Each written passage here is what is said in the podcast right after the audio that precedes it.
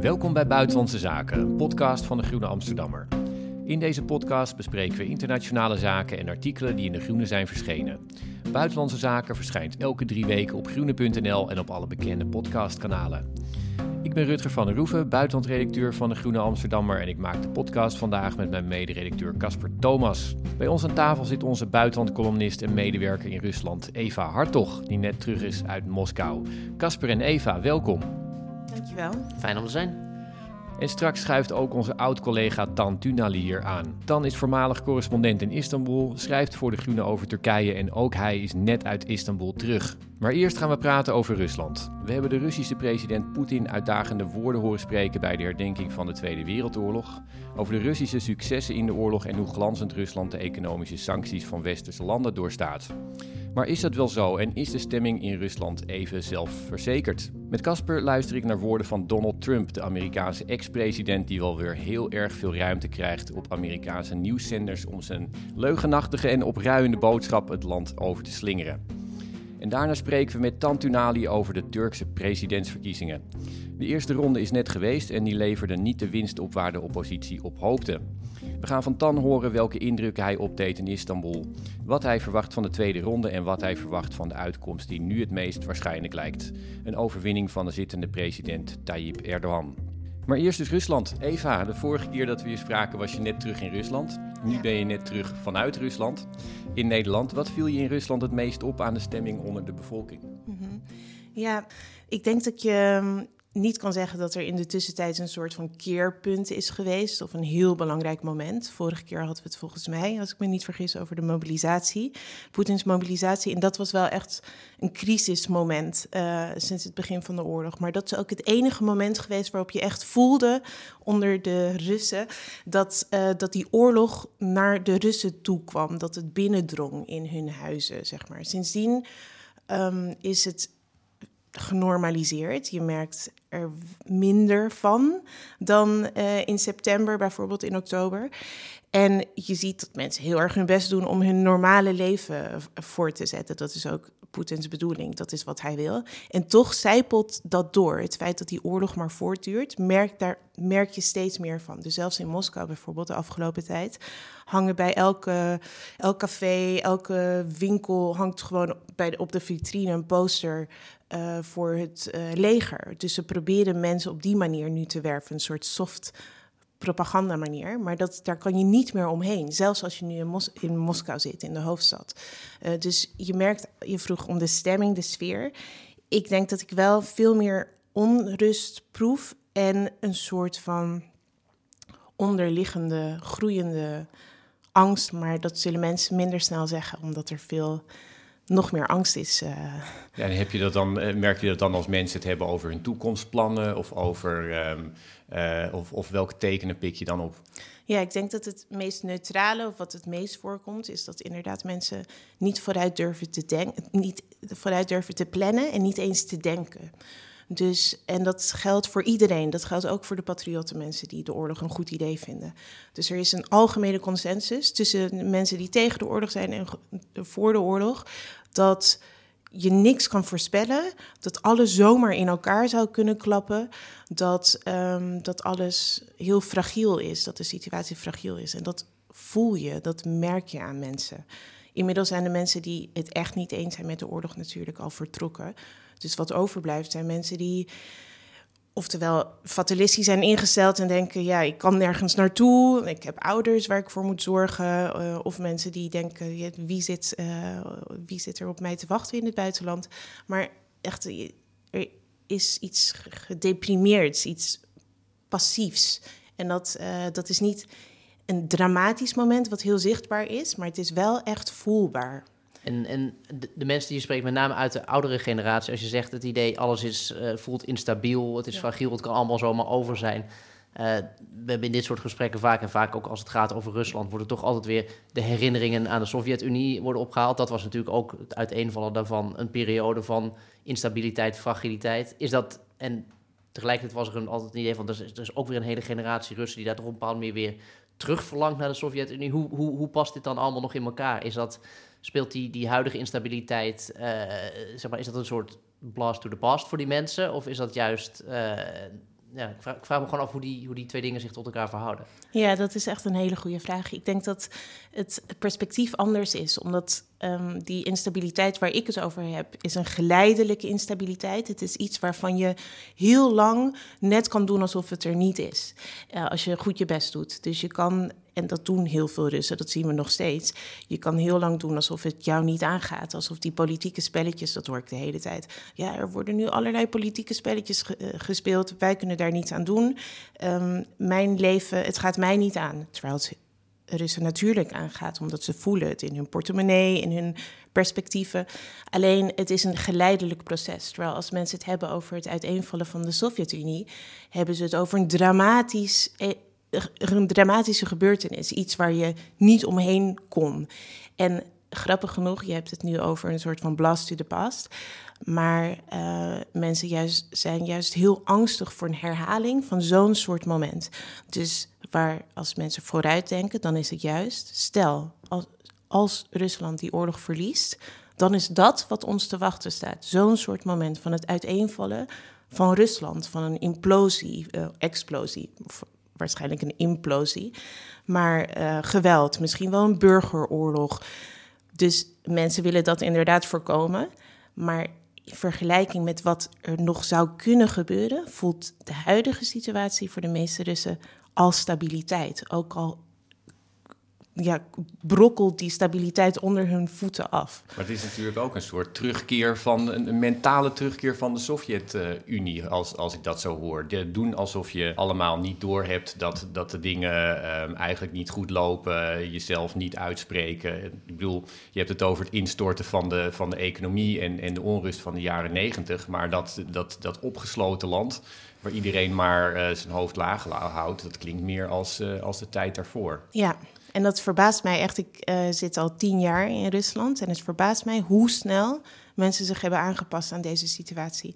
Op allerlei vlakken. Dus er wordt natuurlijk gelogen vanuit de top, maar ook hoe Russen daarop reageren. Inderdaad, keep your head low ook um, heel, er wordt heel veel tussen de lijnen, tussen de regels door gecommuniceerd. Vooral niet openlijk communiceren. Dus die esopische taal, waar uh, de Sovjet-mensen heel goed in waren. Dingen verhullen, in metaforen praten, in eufemismes. En dat, um, uh, dat is iets wat er nog blijkbaar echt in zat. En ook in de, in de jonge generatie, dat is wat mij heel erg verbaast. Dus uh, mensen hoeven niet eens meer duidelijke instructies te krijgen om eigenlijk te weten, te voelen wat ze moeten doen. En dat gebeurt op heel veel verschillende niveaus. Dus je ziet nu bijvoorbeeld een enorme toename in zaken, rechtszaken voor uh, landverraad en spionage, wat minder. Want spionage, dat zijn twee, dat is eigenlijk dezelfde beschuldiging, maar dan voor buitenlanders of voor Russen. Dus als je een buitenlander bent, ben je een spion. Als je een Rus bent, ben je een verrader. En um, dat neemt nu dramatisch toe. Die jacht op spionnen en landverraders. En ook mensen die uh, zelf de autoriteiten schrijven of bellen met, uh, met berichten van... nou ja, ik zat in de metro en ik zag dat de jongen naast mij iets uh, aan het lezen was dat niet kan. Iets anti-oorlogs. En dat gebeurt, dat neemt nu toe, dat soort zaken. En dat is echt inderdaad gewoon straight from the Soviet Union. Wauw, ja. Dat klinkt wel echt, echt um, angstig ook. Um, en je bent naar, toen je het over een metafoor had, je bent naar uh, Voronezh geweest. Je, je, had daar zelf de metafoor van een, van een, een, uh, een stad die, uh, waar je de oorlog de hele tijd hoort, maar, maar tegelijkertijd niet echt ziet. Het ligt in de buurt van, van Oekraïne. Um, ja, daar ontmoet hij onder meer die hardcore oorlogspatriotten. Is dat inderdaad die, dat bord kartonnen juichvolk voor Poetin, wat we hier ons erbij voorstellen, of niet? Ja, ik was benieuwd naar de mensen inderdaad die de oorlog steunen. Overigens, even terugkomend op waar we het net over hadden, die mensen zijn ook bang, angstig om met mij te praten. Hè? Omdat ze, ook al steunen ze de oorlog, eigenlijk hebben ze alle juiste standpunten vanuit het Kremlin gezien. Maar zij zijn ook bang dat ze een telefoontje krijgen van de FSB of een bezoekje achteraf. Dus uh, het is niet makkelijk om met die mensen te praten, um, omdat ik een westerse journalist ben. En ze heel paranoïde zijn inmiddels. Um, maar ik was benieuwd naar wat er in die mensen omgaat. Want Voronezh ligt inderdaad op een paar honderd kilometer van de Oekraïnse grens, die heel veel mensen hebben. Dat geldt voor Russen in het algemeen, maar vooral in dat soort grensstreken hebben. Familie uh, in Oekraïne, reisde vroeger heen en weer. Iemand zei, um, iemand vertelde mij, ja, nou ja, twee jaar geleden sprongen we gewoon in de auto naar Kharkiv in plaats van naar Moskou. Mos Kharkiv lag dichterbij voor ons gevoel dan Moskou. Dus die twee landen waren daar verweven. Um, en nu dus duidelijk niet. En ik zag toen ik daar rondliep uh, allerlei billboards, reclame voor vrijwilligersorganisaties. En ik dacht, en als we het hebben over vrijwilligers, dat zijn dan de Z-patriotten, de vrijwilligers die de Russische soldaten aan het front helpen met verschillende dingen. En in dit geval maakt een grote groep vrouwen, 50 vrouwen, maken soep en eten voor uh, Russische soldaten aan het front. Dus ik ging ervan uit, ja, die mensen die steunen de oorlog blijkbaar, omdat ze dit naar hun werk doen. En we hebben het dan over chirurgen, juristen. Um, nou ja, mensen van allerlei beroepen komen thuis, s'avonds laat, hebben kinderen. En die gaan dan om 11 uur s'avonds nog kool zitten te snijden of uh, aardappelen schillen. En ik sprak een van die mensen, Yevgenia heet ze in mijn verhaal volgens mij, zonder achternaam. En zij, ze was zo emotioneel, ze was zo, dat verbaasde me echt, de, de pijn klonk gewoon door in haar stem. En zij, ze begon gelijk met het vertellen hoe verschrikkelijk ze het eigenlijk vindt, wat er nu gebeurt. En hoe tragisch en hoe, uh, hoeveel pijn het haar doet dat jonge jongens, Russisch, eh, jongens, ik zeg ik zei Russisch, maar dat is niet zo. Nu sterven aan het front en dat er mensen doodgaan. En ze zei: Ik bid, wij als groep bidden elke dag uh, om de oorlog te stoppen. We willen dat deze oorlog zo snel mogelijk stopt. Maar, en ze, ze vertelde mij ook een verhaal. Uh, een paar weken geleden kwam een jonge Russische soldaat bors ophalen, soep ophalen. En die jongen was niet ouder dan mijn zoon. Hij was rond de twintig, een jonge jongen. En hij was al volledig grijs. Uh, van de stress natuurlijk, van het trauma. En uh, ze brak nog net niet in huilen uit. Je vraagt me hoe zijn die mensen, staan ze op de barricades voor Poetin of juist. Er is een bepaalde groep mensen waarvan wij zeggen ze steunen de oorlog. En de vraag is, wat ik een interessante vraag is, van hoe uitzicht die, die steun, maar ook wat steunen ze precies? En in, in het geval van deze groep of deze vrouw, wat zij steunt is, ze wil jonge jongens, zoals zij dat noemt, helpen op welke manier ze dat ook kan. Maar zij ziet dat niet als um, iets slechts of iets wat bijdraagt aan het voortduren van die oorlog. Dus ze is en tegen de oorlog en ze wil Russische soldaten helpen. En dat kan dus, dat past in haar hoofd. En dat is iets wat uh, voor ons natuurlijk niet rijmt, maar voor heel veel van die patriotten wel. Ja, dat klinkt toch, uh, dat klinkt toch inderdaad anders dan ja, de boodschap die, uh, die, Poetin verkondigt. Hij deed, dat, hij deed dat weer op 9 mei. Eigenlijk de, ja, ik weet niet of, dat, of, of jij het ermee eens bent, maar wordt vaak beschreven als de belangrijkste dag van het jaar in de Sovjet-Unie. En dan heeft hij ook een toespraak ja, die toespraak die werd hier in ieder geval beschouwd als eigenlijk een beetje een herhaling van de vaste punten die hij het afgelopen half jaar heeft, heeft nagelopen. En niet erg verrassend, wel, wel boos natuurlijk. Uh, en vervolgens was de parade uh, nogal tegenvallend. Je kunt ook denken, misschien was dat een heel lastig uh, balans die, die ze moesten zoeken. Want als je heel veel uh, materieel laat rijden, dan denkt iedereen, ja, is dat dan niet ergens anders nodig? Maar nu reed er één uh, tank uit de Tweede Wereldoorlog, wat toch ook wel in ieder geval leek alsof Rusland misschien gewoon niet meer zo sterk was. Als, uh, of althans, dat was een, een, lezing ervan. Hoe heb jij geluisterd naar die, die toespraak en, en gekeken naar die parade? Ja, die toespraak was inderdaad korter dan verwacht. En die parade was minder indrukwekkend dan voorafgaande jaren. Um, het, het ligt er ook aan wat voor verwachtingen je hebt. Dus wij verwachten eigenlijk van die 9 mei dat er iets heel belangrijks gaat gebeuren en dat Poetin met iets nieuws komt. En inderdaad, zoals jij zei, Poetin die, die heeft gezegd wat hij wil zeggen. En deze dagen is als Poetin spreekt, is de vraag eigenlijk, dat schrijf ik ook in mijn column volgens mij deze week, uh, alleen hoe lang die toespraak gaat duren. Dus af en toe duurt het negen minuten, af en toe, dit, in dit geval was het twee minuten volgens mij, maar hij komt niet met iets nieuws. Het is die, dat, het spannende, spannende, zou je kunnen zeggen, uh, is er vanaf, omdat we weten waar hij staat. Het is anti-westers, uh, Rusland vecht tegen Amerika, tegen NATO. Nou, het riedeltje kennen we inmiddels wel. Voor, dus voor Moskou was het een soort van teleurstellend misschien moment, of minder indrukwekkend moment. En niet alleen voor Moskou, maar in heel veel steden, tientallen steden, was, de parade afgelast. En ook de processie van Russen die dan elk jaar met een foto van hun uh, opa of uh, overgrootvader de straat op gaan. Dat was een enorm evenement. Dat was voor Russen een soort mass movement. Um, en dat was dit jaar ook gecanceld. En vuur, vuurwerkshows uh, zijn gecanceld. En het was echt, ik had echt het gevoel dit jaar dat die 9 mei, en dat is inderdaad een van de belangrijkste feestdagen, zo niet de belangrijkste feestdag dit jaar, juist een heel kwetsbaar moment was voor het Kremlin. Omdat voor het eerst wordt dan heel erg zichtbaar wat er niet is. Dus er waren niet heel veel tanks op het Rode Plein. Er werd van tevoren heel veel gediscussieerd, ook onder die Z-patriottengroep, die wij zien als één groep. Maar je hebt hele radicale mensen, je hebt minder radicale mensen, zoals die vrouw waar ik het net over had. Er was heel veel discussie over, inderdaad, precies wat jij net benoemde. Moet er wel militaire parade zijn? uh, als uh, we dat hard nodig hebben aan het front? Valt er überhaupt iets te vieren? Waarom vieren we een dag van de overwinning als die overwinning er nog niet is? En dat zijn de patriotten, dat is de hardcore uh, pro-oorlogkamp die dat zegt. Dus juist op die dag wordt heel voelbaar dat die overwinning, die er dus al binnen een week had moeten zijn, nu al voor de tweede dag van de overwinning op een rij er nog niet is.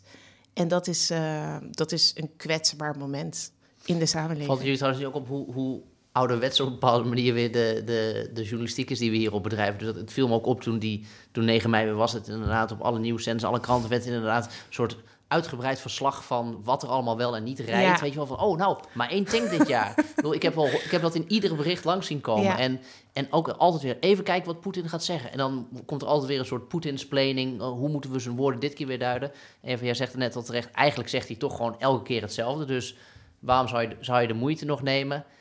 Tegelijkertijd, je moet er iets mee. Maar ik vind het toch, ik vind het toch op een bepaalde manier wat ik zeg. Het, is weer dat ouderwetse Kremlin-watchen wat, wat, wat, wat, we hier volgens mij bijna aan het doen zijn. Ja, ik ben het daar wel een beetje mee eens. Ik denk dat voor Russen is het een heel belangrijk ritueel. Dus voor hun, wat Poetin ook zegt, het feit dat Poetin daar dit jaar stond... Uh, ondanks die dus drone, dat hele drone-incident een paar dagen daarvoor, er werd nog even gespeculeerd van durft Poetin het wel aan om dit jaar een toespraak te geven.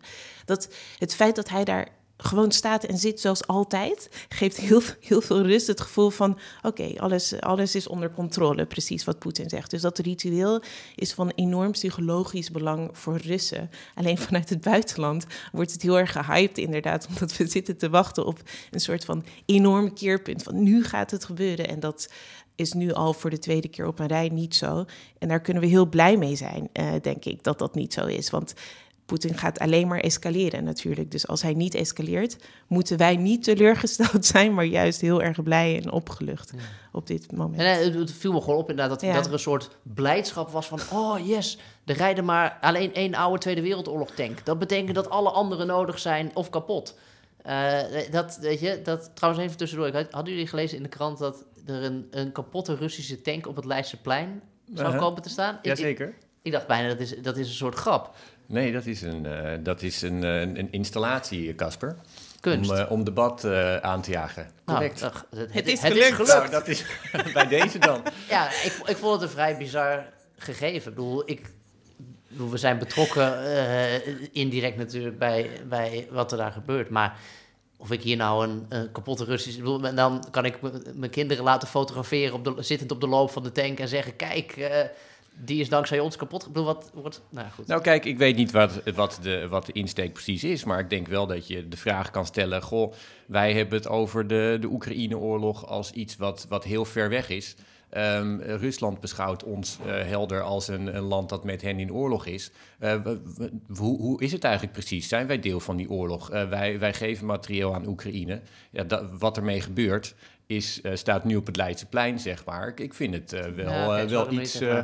ik, ik zie er wel iets in als aanleiding voor debat. Ik bedoel, je mag het er denk ik heel erg mee oneens zijn, maar... Nou, ja, ik, mijn gedachten waren nog niet helemaal gevormd, maar ik moest er ineens aan denken door, door wat Eva vertelde en omdat we het over die parade hadden en ik dat gisteren in de krant las. En... Ja, maar laten we, het, laten we straks even bij de koffie verder gaan.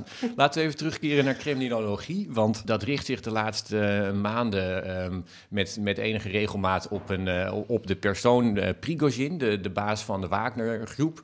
En een paar jaar geleden sleepte die je nog voor het gerecht als, als je dat zei, maar tegenwoordig... Um, ja, loopt hij gewoon daar mee te koop. Die Prigozhin is iemand die heel veel aandacht naar zich toe trekt, omdat hij heel erg openlijk ruzie maakt met de top van, uh, van het leger. Maar hij zei ook afgelopen week of twee weken geleden iets wat uh, een, een openlijke aanval op Poetin leek. Nou, hij wordt dus heel erg um, geanalyseerd al die aandacht voor, voor hem. Ik heb ook wel begrepen dat het niet alleen in uh, het Westen is, maar ook in Rusland zelf. Wat zegt die man en onze fixatie uh, met hem, wat zegt dat over Poetins regime en misschien over het huidige moment in de oorlog? Nou ja, wat het zegt over Rusland is, uh, hij is ik, ik weet niet zo zeker of ik Prigozhin moet zien als een uh, symptoom van het huidige regime of van het huidige Rusland of als een excess daarvan. En volgens mij is het allebei zo. Dus je moet je bedenken dat we, we hebben het hier over een man, je zei net de baas van uh, Wagner, dat huurlingenleger, van een huurlingenleger dat dus niet bestaat formeel en volgens de Russische wet niet mag bestaan. En tegelijkertijd op weg naar het vliegveld om een uh, uh, zag ik gewoon langs de weg een enorme billboard voor Wagner, zodat mensen zich aanmelden bij Wagner. Hij komt elke gevangenis in om daar mensen te ronselen. Hij lijkt alles te kunnen te mogen doen en zeggen dat andere mensen niet kunnen, uh, wat verboden is. Alle taboes lijkt hij te doorbreken. En dat is natuurlijk ongelooflijk. Want op papier is hij gewoon een zakenman, niets meer. Hij heeft geen enkele status. Ja, crimineel zelfs was hij in uh, Petersburg, toch? Precies. En hij is echt een product vanuit uit de jaren negentig van Sint-Petersburg. Dat hele soort van mafiosi-achtige sfeertje draagt hij met zich mee. Waar Poetin dus ook natuurlijk een product van is. En de vraag is wat zijn rol is binnen dat systeem. Dus aan de ene kant, we zijn nu op een punt beland van uh, zoveel censuur en zelfcensuur, maar vooral ook censuur vanuit de legertop en, en Poetin zelf, dat Prigozhin eigenlijk de enige persoon is die een inkijk lijkt te geven uh, in hoe het er echt voor staat aan het front. En zijn inkijk is dat alles slecht gaat. Dus ik zie hem echt als een soort van anti-Poetin. Niet in de zin van dat hij tegen Poetin is, daar kom ik zo nog even op terug. Maar meer, hij is het de soort van contrastfiguur voor Poetin. Dus Poetin, je, zei het net zelf al, komt eigenlijk met niets nieuws. Prigozhin komt elke dag met een lange video op zijn Telegram-kanaal... waarin hij de laatste updates uh, vertelt over Bakhmut. Poetin blijft maar zeggen dat alles volgens plan verloopt. Alles is normaal. Jongens, ga lekker door met je leventje, let op niet. Prigozhin blijft eigenlijk steeds harder roepen, met steeds meer scheldwoorden ook, um, hoe slecht het allemaal gaat, dat dit helemaal de verkeerde kant op gaat. Poetin lijkt de mensen om hem heen, de legertop, um, niet te straffen of niet, um, aan te spreken op het feit dat die oorlog maar niet leidt tot een overwinning. Nou, Prigozhin rant elke dag tegen Shoigu, de minister van Defensie, Gerasimov, um, de legerchef, de legerbaas. Dus dat, het zijn hele verschillende figuren. En de vraag is wat zijn functie is. Dus aan de ene kant zou je kunnen zeggen, hij legt dat allemaal bloot. Hij, gaat, hij doorbreekt het door taboes. En dat doet hij op een enorm handige manier. Aan de andere kant zou je het ook op een totaal andere manier kunnen zien. En dat is dat hij een soort van het, alle negativiteit die zou kunnen ontstaan over het feit dat die overwinning uitblijft. Hij channelt dat richting Shoigu, richting de legertop. Dus die mag hij afzeiken, uitschelden. Daar mag hij van alles uh, tegen zeggen. Maar Poetin, je had het net over dat hij zelfs Poetin uitscheldt. Ik weet niet waarom je dat zegt, maar in een van zijn video's noemt hij iemand. We weten ja, hij niet noemt, wie. Hij zei iemand, ja, stel nou dat we allemaal werken voor een, eh, voor een opa. En als die opa in orde is, dan is alles mooi. Maar als die opa een, en toen gebruikt hij een scheldwoord, eh, dan, dan zijn we allemaal in de problemen. En opa is een metafoor die kennelijk eh, regelmatig voor Poetin wordt gebruikt. Voor de oppositie, de oppositie ziet opa als een synoniem voor Ja, Poetin. bunker-opa, kennelijk. Ja, en hij noemt die opa, Prigozhin noemt hij zelfs een totale klootzak, dat Ja. zegt hij. Dus dat is, ja, daar ben je even stil van. Maar eh, voor patriotten is Poetin geen opa.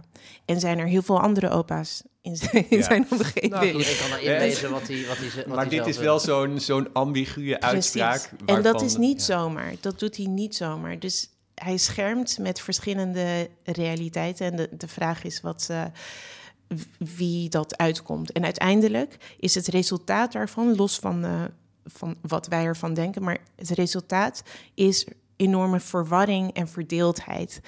En in wiens belang is dat? Dat is een retorische vraag. Nou ja, dat Nou. denk ik bij al dit soort dingen. Kijk, je kunt aan de ene kant, als wij zeggen, oh, weinig tanks op het Rode Plein dit jaar. eh, dat is een teken van zwakte. Of het is een, een, een briljante dubbele move waarbij je eh, zogenaamd zwakte uitstraalt, maar eigenlijk weer sterker bent dan je laat zien. Weet je, dit, we hebben de hele tijd het gesprek gevoerd over Rusland van, oh, we weten niet waar de waarheid begint en, en de valse voorstelling eh, ophoudt of, of omgekeerd.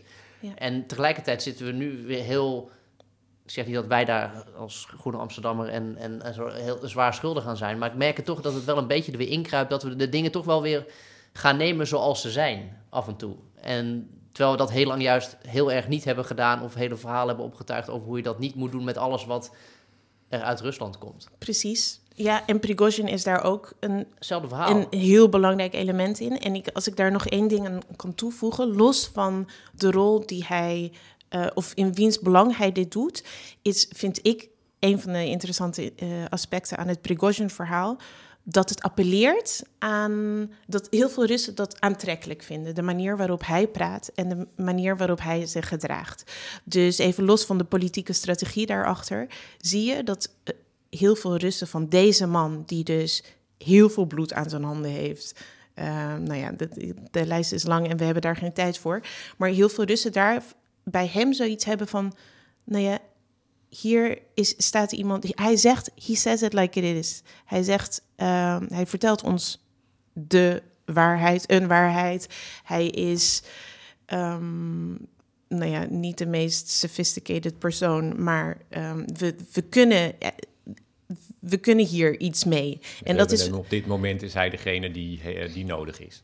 Ja, en ik vind dat heel interessant om te zien, ook vanuit het idee van wie komt er na Poetin? Waar hebben Russen behoefte aan? Waar zitten ze op te wachten? En het feit dat zo'n Prigozhin niet totaal wordt uitgekotst, zou je kunnen zeggen, door de Russische samenleving met alles wat hij doet, met filmpjes die hij post van, uh, nou ja, moorden en dat uh, hij zo'n onsmakelijke figuur en het feit dat Russen dat inmiddels accepteren en misschien zelfs als een positief alternatief vinden voor de status quo, dat vind ik uh, heel veelzeggend en misschien zelfs zorgwekkend. Ja, dat klinkt wel enigszins uh, zorgwekkend, Eva, moet ik zeggen.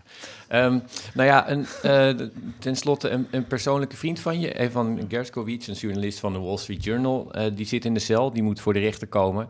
Uh, de NOS haalde correspondente Iris de Graaf naar Nederland, uh, omdat zij merkte, schreef de uh, NOS, dat Iris in Moskou op steeds intimiderender wijze wordt bejegend. Um, hoe geldt dat voor jou? En kun je nog blijven werken onder de huidige omstandigheden? Nou, mijn intentie is wel om zo lang mogelijk in Rusland te blijven werken. Dat is het altijd geweest. En vanuit het ministerie van Buitenlandse Zaken, dat zijn dus de mensen die onze uh, accreditatie geven en ons visum geven, wordt gezegd: jullie kunnen in Rusland blijven werken als buitenlanders. Um, als jullie de wet niet overschrijden. Dus uh, we krijgen een heel erg dubbel signaal. Dat is eigenlijk waar Casper het net over had. Een heel, zoals altijd is het weer heel moeilijk te begrijpen wat er nu echt aan de hand is. Want aan de ene kant is de boodschap: buitenlandse journalisten kunnen in Rusland blijven werken, ondanks die militaire censuurwetten die het dus uh, strafbaar maken om het Russische leger te discrediteren en fake news te verspreiden. Um, en tegelijkertijd wordt een Amerikaanse journalist opgepakt voor het doen van zijn werk en beschuldigd van spionage. Dus het is heel erg moeilijk om te peilen in hoeverre het nog mogelijk is om daar te zijn en hoe gevaarlijk het is. Maar wat heel duidelijk is, is dat het echt een stuk gevaarlijker is vandaag dan zelfs anderhalve maand geleden. Dus uh, Evan zit nu meer dan een maand vast. De grootste. Wij dachten als buitenlandse correspondenten dat het ergste wat je kon overkomen uh, zou zijn dat ze je accreditatie zouden afpakken. Nou ja, uitzetten. Uitzetten. Dat is met Tom Venning gebeurd van de Volkskrant. Nou ja, dan dat is niet prettig als je je hele leven of als je verbonden bent aan Rusland, maar daar kom je wel overheen. Maar nu is het ergste wat je kan overkomen is dat je wordt beschuldigd van spionage en twintig jaar uh, krijgt in de cel in een Russische gevangenis. Dus um, dat verandert het psychologische klimaat echt enorm. En heel veel Amerikaanse en Britse journalisten zijn ook vertrokken, omdat ze niet onder die omstandigheden kunnen werken. Ik denk dat het in het algemene belang is om dat zo lang mogelijk te blijven doen. Um, ja, wat, wat kan ik er nog meer? En ook, ik denk ook dat gewoon in de dagelijkse dingen is. Natuurlijk is er een soort van abstracte angst. Want je bent bang om ge gearresteerd te worden terwijl je alleen maar je werk doet. Um, dus dat is echt niet fijn persoonlijk. Maar ik denk dat ik nog het moeilijkste vind. Dat is voor mij de vraag of je je werk kan blijven doen in de zin van of mensen nog met je willen blijven praten. Want daar hang je vanaf. Dat is waar je stukken over schrijft. Dat is waarom je daar zit. En als het politieke klimaat, want dat geldt niet alleen voor buitenlandse correspondenten, het geldt ook gewoon voor Russen, zijn heel bang om steeds banger, dat merk ik echt, om met buitenlanders om te gaan.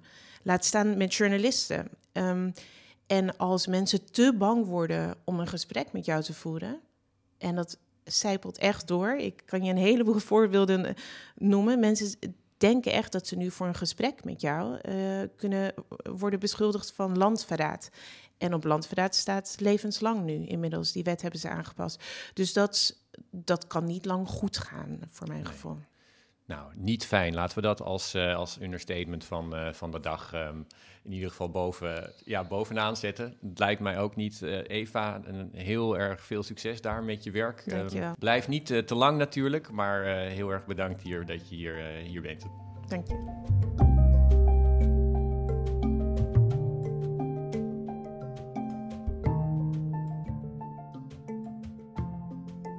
En dan nu historische woorden. Hij is al wel eerder in deze rubriek aan het woord geweest en hij is hier opnieuw. De voormalige Amerikaanse tv-persoonlijkheid en ex-president Donald Trump. We luisteren naar Trump tijdens een town hall bijeenkomst uh, vlak nadat hij was veroordeeld voor aanranding, die live werd uitgezonden door tv-zender CNN. I say to the Republicans out there, congressmen, senators, if they don't give you massive cuts, you're going to have to do a default. And I don't believe they're going to do a default because I think the Democrats will absolutely cave because you don't want to have that happen. But it's better than what we're doing right now. Because we're spending money like drunken sailors. So ja, Trump zei hier dat de Verenigde Staten, dat de Republikeinse partij de Verenigde Staten failliet moeten laten gaan. Dat betekent dat zij dan um, niet toestaan dat de overheid het uh, bestedingsplafond uh, verhoogt en dat dan vervolgens de overheid ook letterlijk dicht moet, omdat uh, er geen bestedingsruimte meer is om, om, om waar dan ook een dollar aan uit te geven. Ja, dat en voor is... de goede orde, dat is dus een recept voor een, een wereldwijde economische crisis van ongekende proporties. Dat, ja. is, dat, is, dat, dat is het scenario dat Trump hier voorschrijft. Wat, wat, hoe luister jij naar deze historische woorden, Casper? Nou, dit is dus de reden waarom ik dacht, laten we deze toch maar even uitkiezen voor deze week. Uh, omdat er eigenlijk, er zit, er zit een hele hoop in. Um, ten eerste, uh, dit is dus Trumps politiek van de verschroeide aarde die je altijd ziet. Hij zegt, weet je, liever uh, de hele wereldeconomie in de waagschaal leggen en, en de Verenigde Staten failliet laten gaan. Hoe dat het land beter gaat maken, dat weet ik ook niet. Maar goed, dat, dat mag je vast nog in een andere town hall een keer uitleggen. Dat overigens gewoon een, een Amerikaans woord is voor een bijeenkomst waarin mensen vragen kunnen stellen aan een politicus. Wel gemodelleerd op het feit dat het ooit in een mooie eh, letterlijke town hall plaatsvond. Maar nu kan dat dus overal zijn.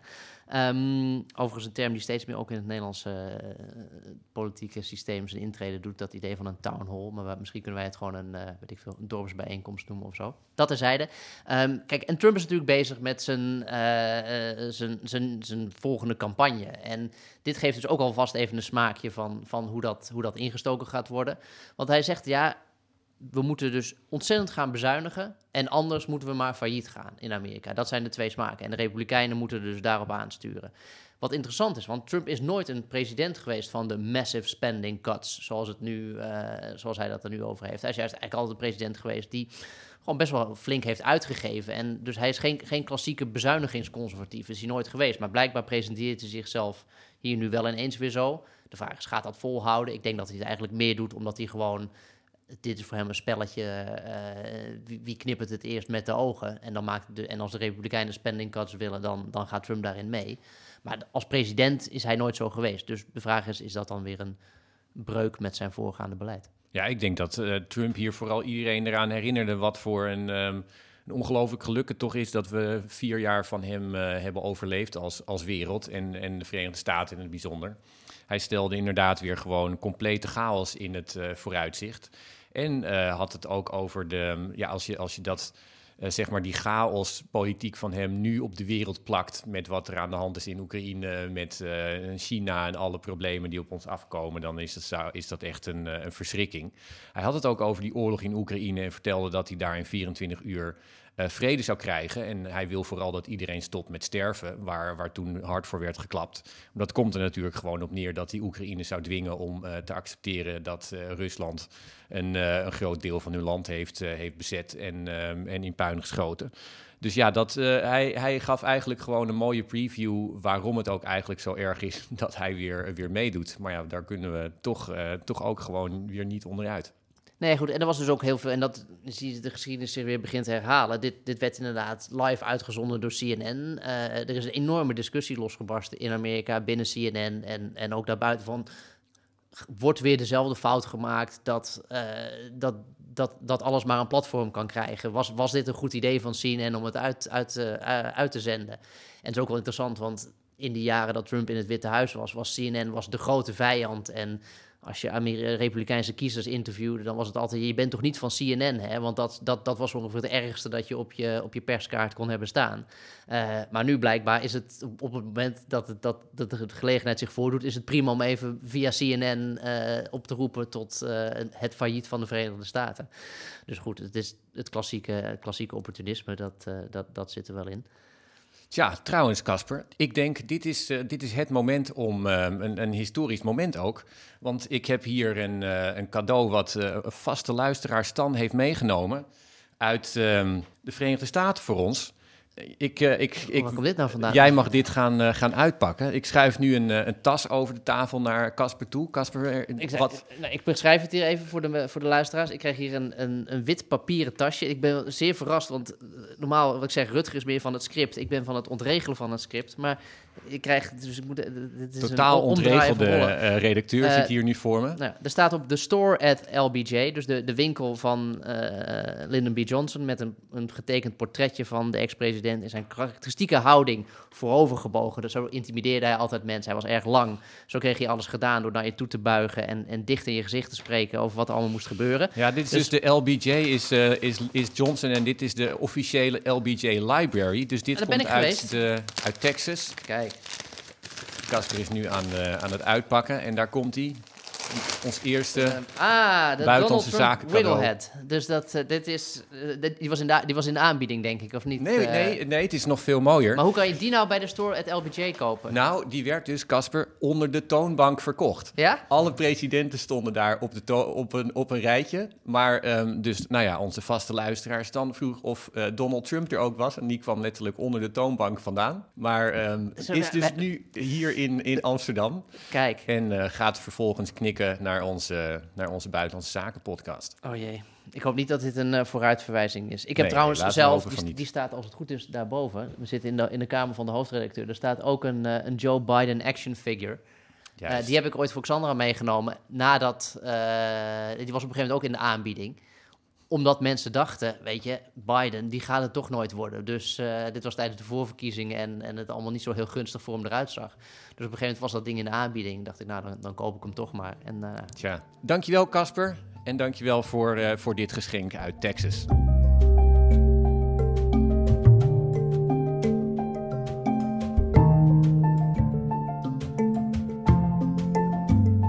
En dan nu Turkije. We zijn letterlijk midden in de belangrijkste verkiezingen van het jaar, namelijk tussen de eerste en tweede ronde van de Turkse presidentsverkiezingen. Vorige week won de partij van de zittende president Erdogan de presidentsverkiezingen, maar Erdogan zelf haalde net niet genoeg stemmen om in één ronde zijn uitdager Kemal Kılıçdaroğlu te verslaan. En dat hadden toch weinig mensen verwacht. Erdogan stond in de peilingen achter en de oppositie ging met vertrouwen de verkiezingen in. Er waren ook duidelijke redenen waarom Turken bij deze verkiezingen minder enthousiast zouden zijn over een nieuwe termijn van Erdogan. Zoals de povere staat van de economie en de aardbeving van eerder dit jaar, die het wanbestuur en corruptie in Turkije midden in de aandacht zetten. Maar toch pakte dat anders uit. Ondertussen zit bij ons Tan Tunali, uh, was correspondent in Turkije 3,5 jaar, was een jaar bij ons uh, over de vloer als redacteur en nu redacteur van NRC. Tan, hoe kijk jij op het resultaat van die eerste ronde terug? Ja, toch ook wel met uh, enige verbazing, omdat inderdaad, zoals je al zei, de peilingen natuurlijk aangaven dat de oppositionele kandidaat, Kemal Kılıçdaroğlu, de presidentsverkiezingen zou winnen. En eigenlijk, ja, in Turkije waren veel mensen verbaasd door die peilingen en door de factoren die je al schetsen. Turkije heeft een hoop voor zijn gekregen de afgelopen jaren. Inderdaad, economische malaise, enorme inflatie, aardbevingen eroverheen. En de, oppositie leek echt een momentum te hebben om nu, na ruim 20 jaar, Erdogan eindelijk bij de stembusgang een keer te verslaan. Maar het liep toch anders de peilingen en, en analisten zaten ernaast allemaal. Want uh, Erdogan won, zoals de afgelopen verkiezingen, in de eerste ronde won hij niet de presidentsverkiezingen. Er komt een tweede ronde. Hij had net tekort stemmen, 49,5 procent, waar hij 50 nodig had. Uh, Kılıçdaroğlu had 44,8 procent van de stemmen gehaald. Uh, maar het parlement is wel in handen gevallen van uh, Erdogan en zijn alliantie. Dat is een alliantie van uh, zijn AK-partij, ultranationalistische MAP en twee nieuwe partijen eigenlijk, uh, met een islamistische signatuur. Uh, eentje ook met een hele gewelddadige achtergrond, Hudapar, Hezbollah. Um, dus die hebben de meerderheid in het parlement behaald. En op 28 mei gaan we voor de tweede keer, of gaan de Turken voor de tweede keer naar de stembus... Uh, om definitief de president te kiezen. En Erdogan staat er heel goed voor. Maar hij leek, ik bedoel, hij leek toch ook zelf waarschijnlijk wel heel erg verbaasd te zijn. Want in de dagen voor de, voor de verkiezingen haalde hij echt hele rare toeren uit. Hij, um, hij beloofde opeens 45% loonsverhoging, geloof ik, voor, uh, voor iedereen die bij de overheid werkte. En hij, hij kondigde aan dat er een enorme hoeveelheid gas was ontdekt en dat iedereen gratis gas zou, zou gaan krijgen. En zo, het waren echt hele rare sprongen. Dus hij zal toch zelf ook hebben verwacht dat het uh, slecht uit ging pakken. En ineens won hij zelfs bijna meer dan 50% van de stemmen. Nou, dat waag ik te betwijfelen. We kunnen natuurlijk niet in zijn hoofd kijken. Maar uh, dat soort douceurtjes wordt wel vaker uh, voorafgaand aan verkiezingen in Turkije uitgedeeld. En ja, hij maakte over het algemeen... Het leek over het algemeen alsof hij best wel vertrouwen had in een goede afloop van de verkiezingen. Hij heeft heel veel campagne gevoerd op het terreurdiscours. Hè. Dus de, de, oppositie heeft een alliantie van zes partijen. En de Koerdische oppositie die heeft die alliantie ook gesteund. Niet officieel, maar wel de kiezers opgeroepen om te gaan stemmen. Die hebben het ook in grote getalen gedaan. En Erdogan heeft vooral dat aangevoerd in de campagne. Kijk, dit zijn groepen die terreur steunen. Um, dat moeten we niet willen. En dat is gewoon een heel sterk verhaal dat bij heel veel mensen resoneert. Uh, en dat is een van de redenen waarom veel mensen weer op hem hebben gestemd. Dus ja, dat is ook, ook wel samengevat als dat idee van Turken, die hebben, zij hebben toch meer aangeslagen op het identiteitsgevoel mm. dat Erdogan uitstraalt dan op het uh, economische en rationele uh, uh, verhaal wat zijn tegenstanders vertellen. Zie je daar iets in, in die, die simplificatie of niet? Ja, de verklaring waarom Erdogan weer de verkiezing heeft gewonnen, dat is natuurlijk geen eenvoudige. Dat zijn heel veel verschillende factoren. Maar je zou zeggen, in een land waar officiële cijfers vorig jaar 85% inflatie bedroegen, waarin heel veel mensen het heel erg moeilijk hebben. Uh, en een leider die al 20 jaar in de macht is, die daar toch zeker verantwoordelijk voor kan houden. Uh, ja, dat die het moeilijker heeft. Maar dat is niet het geval. En ja, ik denk dat identitaire onderwerpen zeker een van de een factor, een zijn geweest, uh, waardoor mensen op hem hebben gestemd. Dus ja, maar er zijn veel meer factoren. dus die nationalistische trom waarop heel erg hard is geroffeld, dat is een belangrijke factor. veel mensen zijn ook door de jaren afhankelijk geworden van de AK-partij, via steunpakketten. Ehm, maar je noemde de economische factor. Dat was wel een interessante observatie die verschillende analisten deden. Als je de electorale kaart van Turkije bekijkt, zie je dat aan de kuststreken en in de grote steden de oppositie over het algemeen wint. En meer in het provinciale gedeelte, noorden, Zwartzeegebied, uh, dat Erdogan meer zijn, zijn achterban heeft. En dat zijn ook gebieden waar die veel ruraler zijn. En economische uh, factoren die spelen veel meer in steden. Uh, dus die economische crisis wordt veel sterker gevoeld in steden, waarin mensen vaak huizen moeten huren, echt van dag tot dag moeten leven. Maar op, op landelijke gebieden, uh, waar mensen eigenlijk ja, niet per se altijd een salaris hebben, soms van het land leven, daar spelen die economische factoren veel minder sterk. Ja, wat je eigenlijk ziet is dat, dat voor mij die, die Turkse democratie heel erg is gaan lijken, of, of misschien zijn andere landen juist op de Turkse democratie gaan lijken, maar stad, platteland als grote, grote scheidslijn een, een leider die blijkbaar met ontzettend veel kan wegkomen. Want dat, dat is inderdaad, zoals we hier nu zeggen, de, de, het grote verrassende. Het maakt dus bijna niet uit of je een gigantische inflatie hebt, een economische puinhoop. Je wordt, je wordt er niet echt op afgerekend door, de, door, door in ieder geval door je trouwste kiezers.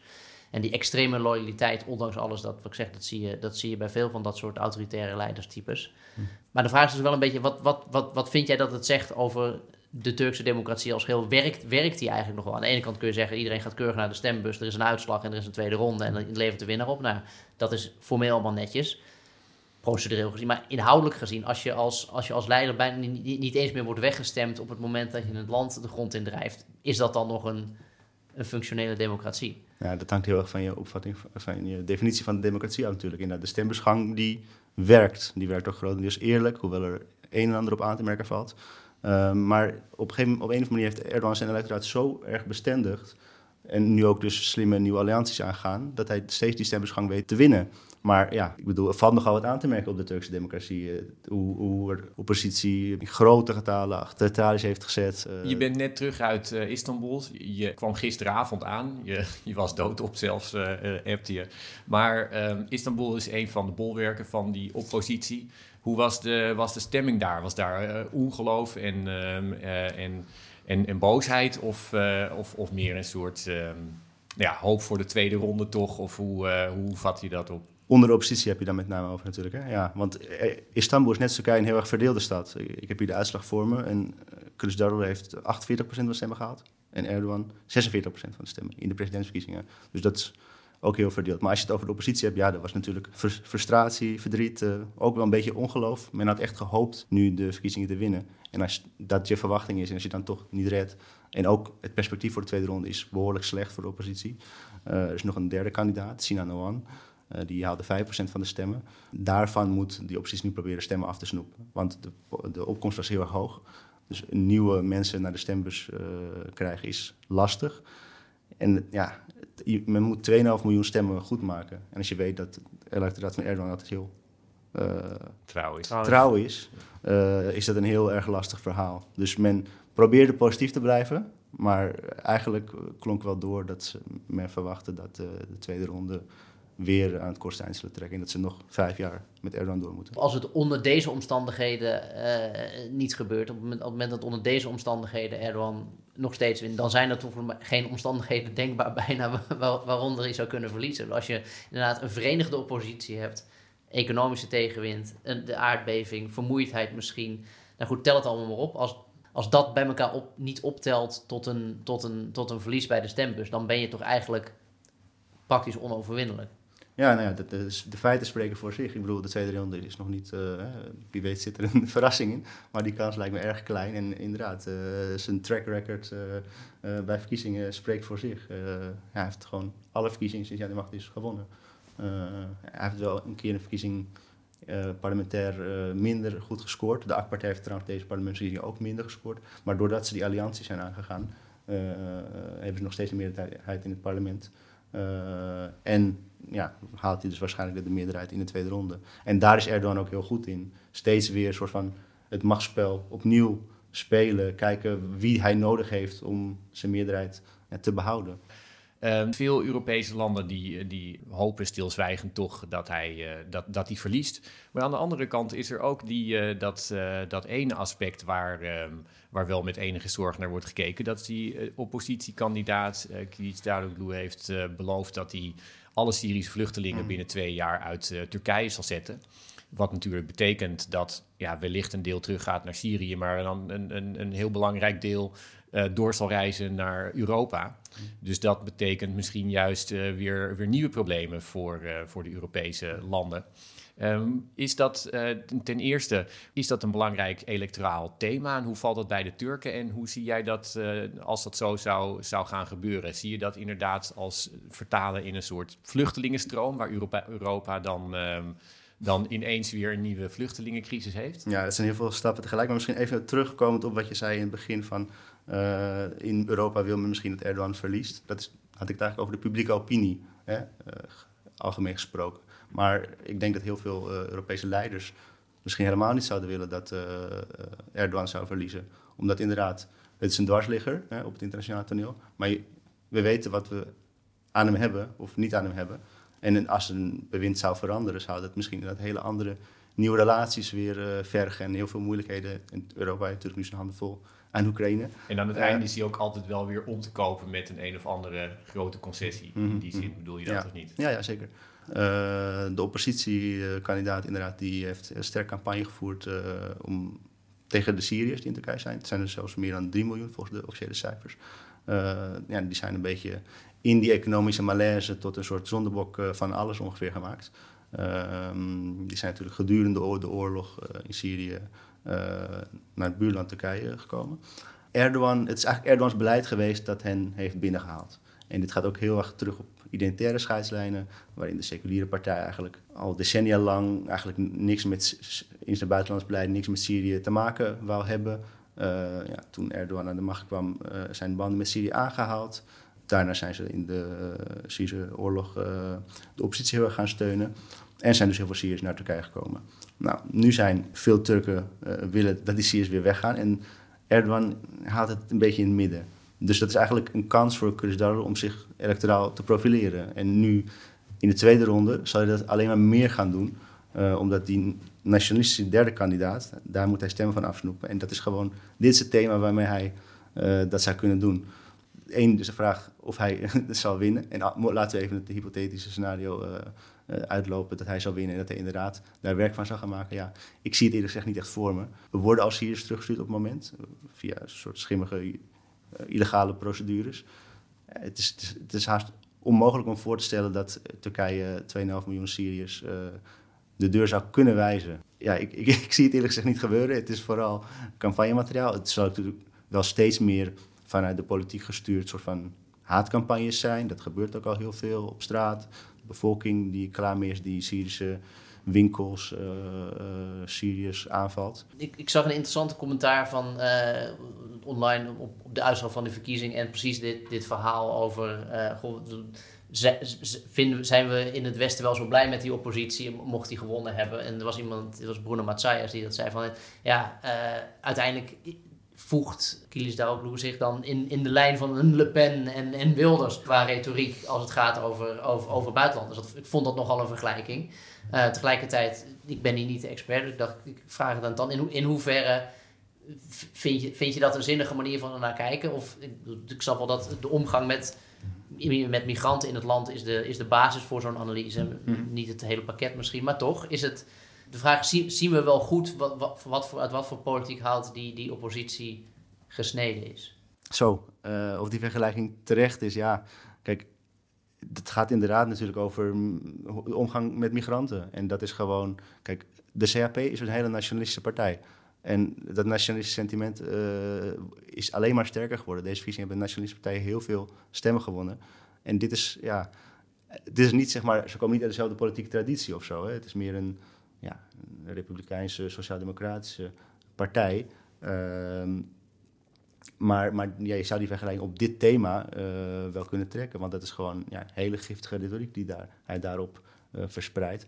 En mocht hij onverhoopt wel verkozen worden, ja, dan is hij op dat ticket verkozen. En dan zal hij er ook wat mee moeten. Hoewel het me niet echt uitvoerbaar lijkt. Maar uh, ja, Ja, goed, misschien is het ook een beetje dat we proberen misschien ook de hele tijd de Turkse eh, eh, politieke partijen en bewegingen in allerlei, in, in onze mallen te duwen, volgens mij hier. Dus we, pro- eh, snap je, we kijken naar Erdogan op een manier van die had er toch al lang weggestemd moeten worden eh, als het een economische crisis is. Of, en op het moment dat iemand dan tegen de oppositie bij Erdogan is, dat wij dan dat we daar meteen ook een hele voorstelling bij hebben die misschien helemaal niet voldoet aan de, eh, eh, ik zeg, aan de, aan de schemaatjes die we daarvoor hanteren.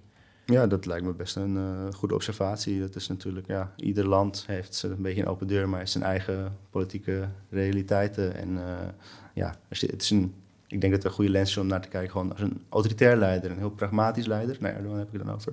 Ja, die natuurlijk uit een islamitische traditie komt, politiek, maar zich, ja, en ook dat gebruikt, net zoals hij nationalisme gebruikt, om kiezers eh, voor zich te winnen en voor zich, bij zich te houden. Maar ja, dat is denk ik een goede lens en niet zozeer eh, we- West-Europese leiders. Of, En, en als hij dan eh, inderdaad die vijf jaar blijft, eh, stel eh, dus straks de tweede ronde. ehm, je zag al wat, eh, ja, eh, eh, wat eh, eh, leidzaamheid dat hij ehm, dan toch misschien vijf jaar zou blijven. Wat verwacht je daarvan? Denk je dat ehm, eh, eh, dat, dat eigenlijk een beetje een soort gestold presidentschap wordt, waarbij, hij, eh, waarbij veel continuïteit is? Of denk je dat, er, eh, dat hij de komende jaren dan ook echt ehm, eh, door wil pakken met ehm, grote eh, thema's? Dat in de, reg in de regio heeft Turkije nog steeds wel enig aanzien. Hè? Dat vergeten we ook wel eens. Ik zag toevallig het kaartje van de buitenlandse kiezers. Hè? Eh, Mhm. In alle omlicht, Turkije omliggende landen hebben mensen in, in meerderheid voor Erdogan gestemd. Nou, dan heb je een aantal West-Europese landen, Nederland, Duitsland, waar het ook zo is. Maar de rest van de buitenlandse kiezers hebben voor de oppositie ge- gestemd. Eh, maar goed, ik denk ja, dat Turkije vooral zijn handen vol heeft aan de economische eh, problemen waar het voor staat. Ik denk dat we meer van hetzelfde kunnen verwachten. Erdogan af en toe als dwarsligger. Eh, af en toe als iemand die op de nationalistische trom eh, roffelt om eh, zijn, kiezers voor zich te blijven winnen. En dat kan misschien soms een conflict met, verbaal conflict met westerse landen zijn. Ja, ik, ik denk ook dat we heel veel verder autoritair leiderschap kunnen verwachten. Ik bedoel, Turkse democratie, dat altijd een soort problematische democratie is geweest, die is natuurlijk heel erg uitgekleed. En ja, herstel daarvan, eh, dat zou heel, ook heel veel tijd vergen. Ik bedoel, de AK-partij heeft de afgelopen twintig jaar alle, alle staatsinstituties onder zich gebracht. Dus je hebt eigenlijk een, nou, dat zien we in Syrië. Er zijn heel veel landen waar dat het geval is, maar dat is natuurlijk problematisch voor een, eh, een democratie. Ik, ik vind het heel moeilijk te voorspellen hoe dat hier, vijf jaar hier vandaan zou zijn, maar dat zou niet beter zijn. Dat is, dat is Zit eh, er een, glashelder. een, een grondwettelijk einde aan het aantal termijnen? Dat, dat... Poeh, dat is een goede vraag. Pre- presidentieel stelsel is natuurlijk in eh, Turkije in 2018 eh, ingevoerd. Dus dit wordt zijn tweede termijn als president. Ik weet niet. Ik, of dacht, er- ik meen of nog er- lezen, maar goed, dat, ik, Nou, daar hebben presidenten in de hele wereld hebben daar een oplossing voor. Ik denk dat. Erdogan daar wel een oplossing voor zou Nou hebben. ja, Mocht hij nog Erdogan heeft wel een traditie van, laten we zeggen, inderdaad, ik verwissel van rol op het moment dat ik daarmee langer kan aanblijven. ik Mhm, schuif ja. met verkiezingen om, om even lang kan De aanblijven. Dus dat- Medvedev-constructie, ja. ja, dat, dat, dat, dat is waar ik een beetje op, uh, op doelde. We gaan zondag kijken. Dankjewel in ieder geval dat je hier was. Dat je die is. Dit was Buitenlandse Zaken, een podcast van de Groene Amsterdammer. U hoorde Eva Hartog, Tan Tunali, Casper Thomas en Rutger van der Hoeven vanuit Amsterdam. De podcast werd gemaakt door Giselle Mijnlief. Abonneer je op Buitenlandse Zaken via ons kanaal in je podcast-app en zet de notificaties aan, dan mis je nooit een uitzending. Meer buitenland kunt u vinden in ons weekblad en op de website. Deze week vindt u onder meer een reportages van Sharifa Bagalou en Adrian Estrada vanuit Suriname en de column van Eva Hartog vanuit Moskou. En volgende week vindt u onder meer de nieuwsanalyse van Tan Tunali en Constance Letch over de Turkse verkiezingen, Tjitske Linksma over het Oekraïne-tribunaal dat Vladimir Poetin op de korrel heeft en Minka Nijhuis over Myanmar. Dank voor het luisteren en als u meer van ons wil lezen of abonnee worden van de Groene Amsterdammer, ga dan naar www.groene.nl. Música